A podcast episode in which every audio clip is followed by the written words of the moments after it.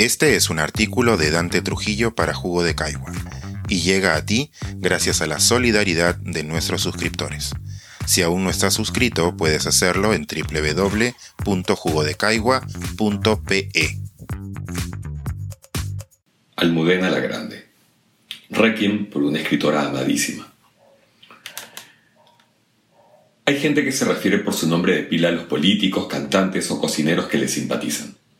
En mi mente, y a veces fuera de ella como ahora, también lo hago sobre todo con ciertos escritores que siento más cercanos que muchas personas del cotidiano. César, Joyce Carol, Jorge Luis, Roberto, Alice, John. Aclarada esta inclinación cursilona, diré que conocí a Almudena en el cine. Como muchos de sus lectores instalados hoy en la mediana edad, aunque parezca increíble, alguna vez fui un pipiolo que, con una pandilla de calenturientos, Fui al Julieta un domingo en la noche a ver la adaptación que hizo Vías Luna de las edades de Lulu. Oh, Francesca Neri. Un masazo para todos y en todos los sentidos, aunque todavía no era capaz de medir el calado de la autora de la novela. Tiempo después me la encontré en una entrevista que pasaba a la televisión española.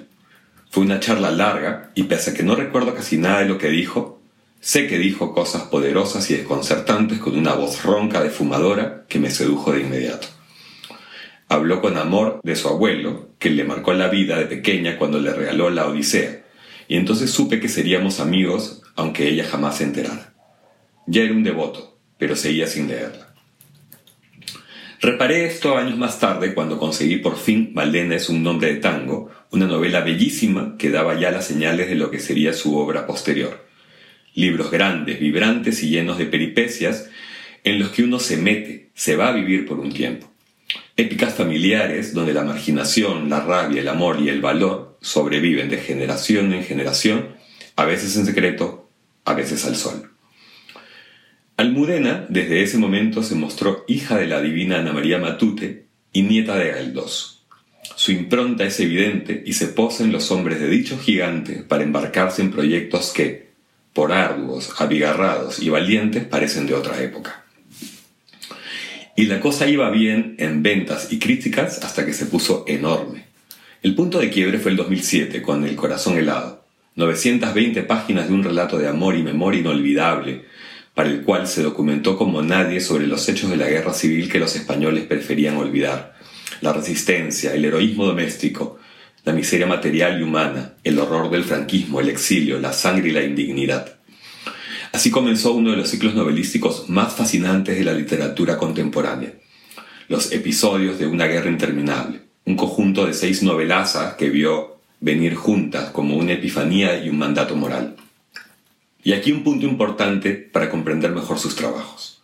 Almudena fue una mujer con una posición política clara que llevó a sus columnas de opinión y sobre todo a sus novelas sin por ello desbarrar en el panfleto ni en el moralismo cansón. Se sabía una escritora comprometida y como tal entendía que su primer deber era con la literatura misma, con la belleza y la música de las palabras, con la humanidad encarnada en papel.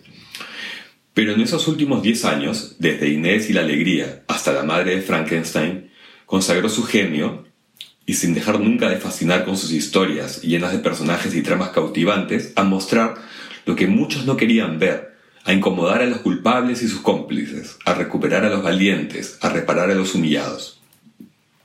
Qué pena que no haya podido acabar la sexta entrega de la serie, Mariano en Vidasoa. Más bien, acuciada por las crisis que se sucedieron en su país desde el 2008, hizo un paréntesis para escribir Los besos en el pan, una novela coral y entrañable ambientada en ese presente ruin y donde los personajes se salvan entre sí a través del cariño y la solidaridad. Almudena murió el sábado pasado. Tenía apenas 61 años. Desde ese día han aparecido muchísimos obituarios, artículos, cartas públicas de amigos y lectores y admiradores de su obra y de su vida. Era una persona fiel a sus principios y a sus amores, cariñosa, generosa y empática. Y aquí puedo decir que me consta con una confesión.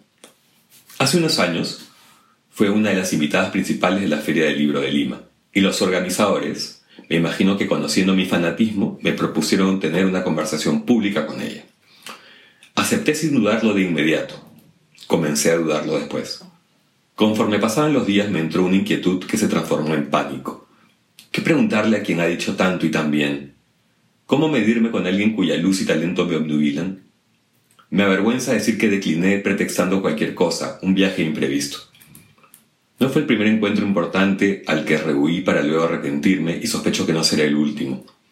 Sin embargo, quiso el destino que me topara con ella días después en un ambiente distendido y reuniendo todo el valor que me había faltado antes me acerqué, le conté quién era y lo que me había pasado. Ella se rió sin mofa, me consoló cálidamente y me abrazó y me dijo que lo importante era la hora y que estemos vivos para disfrutarlo. Almudena ya no está viva, aunque cueste creerlo, aunque duela. Un lugar común repite que los grandes escritores permanecen en sus libros, y ahora pienso que quizá por comunes no dejen de encerrar verdades.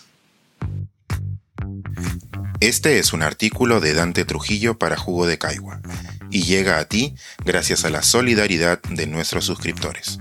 Si aún no estás suscrito, puedes hacerlo en www.jugodecaigua.pe.